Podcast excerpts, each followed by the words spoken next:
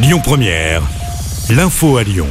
Bonsoir à tous. Dans l'actualité ce lundi, cet appel à la démission collective des évêques lancé par trois personnalités, dont François Deveau, le cofondateur de l'association lyonnaise La Parole Libérée. Nous demandons, comme un signe d'espoir et de renouveau, la démission collective de l'ensemble des évêques en exercice. Fin de citation.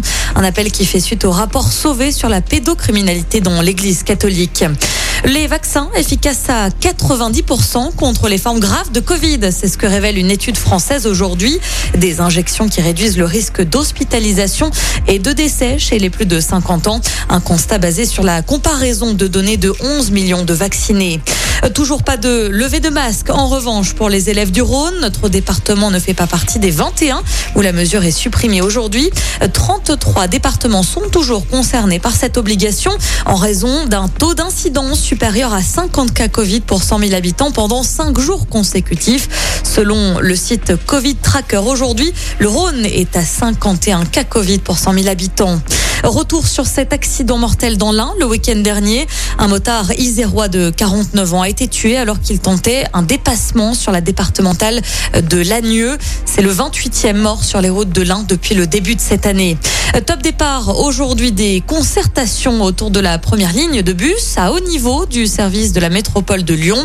Aussi rapide qu'un tramway, elle doit relier la Pardieu aux sept chemins en traversant Villeurbanne, Vaux-en-Velin ou encore Bron. Vous avez jusqu'au 19 novembre pour donner votre avis sur ce tracé. Ça se passe sur le site internet citral.fr. Le champion du monde de l'œuf en meurette et lyonnais, Grégory Cueilleron, a décroché le titre hier en réalisant cette spécialité bourguignonne.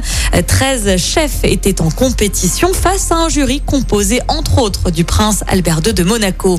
Et puis on parle cinéma pour terminer avec le festival Lumière qui se poursuit ce soir.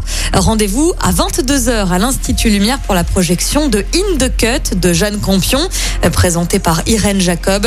Le festival Lumière, c'est jusqu'à dimanche aux quatre coins de la ville de Lyon. Écoutez votre radio Lyon Première en direct sur l'application Lyon Première, lyonpremière.fr et bien sûr à Lyon sur 90.2 FM et en DAB+. Lyon Première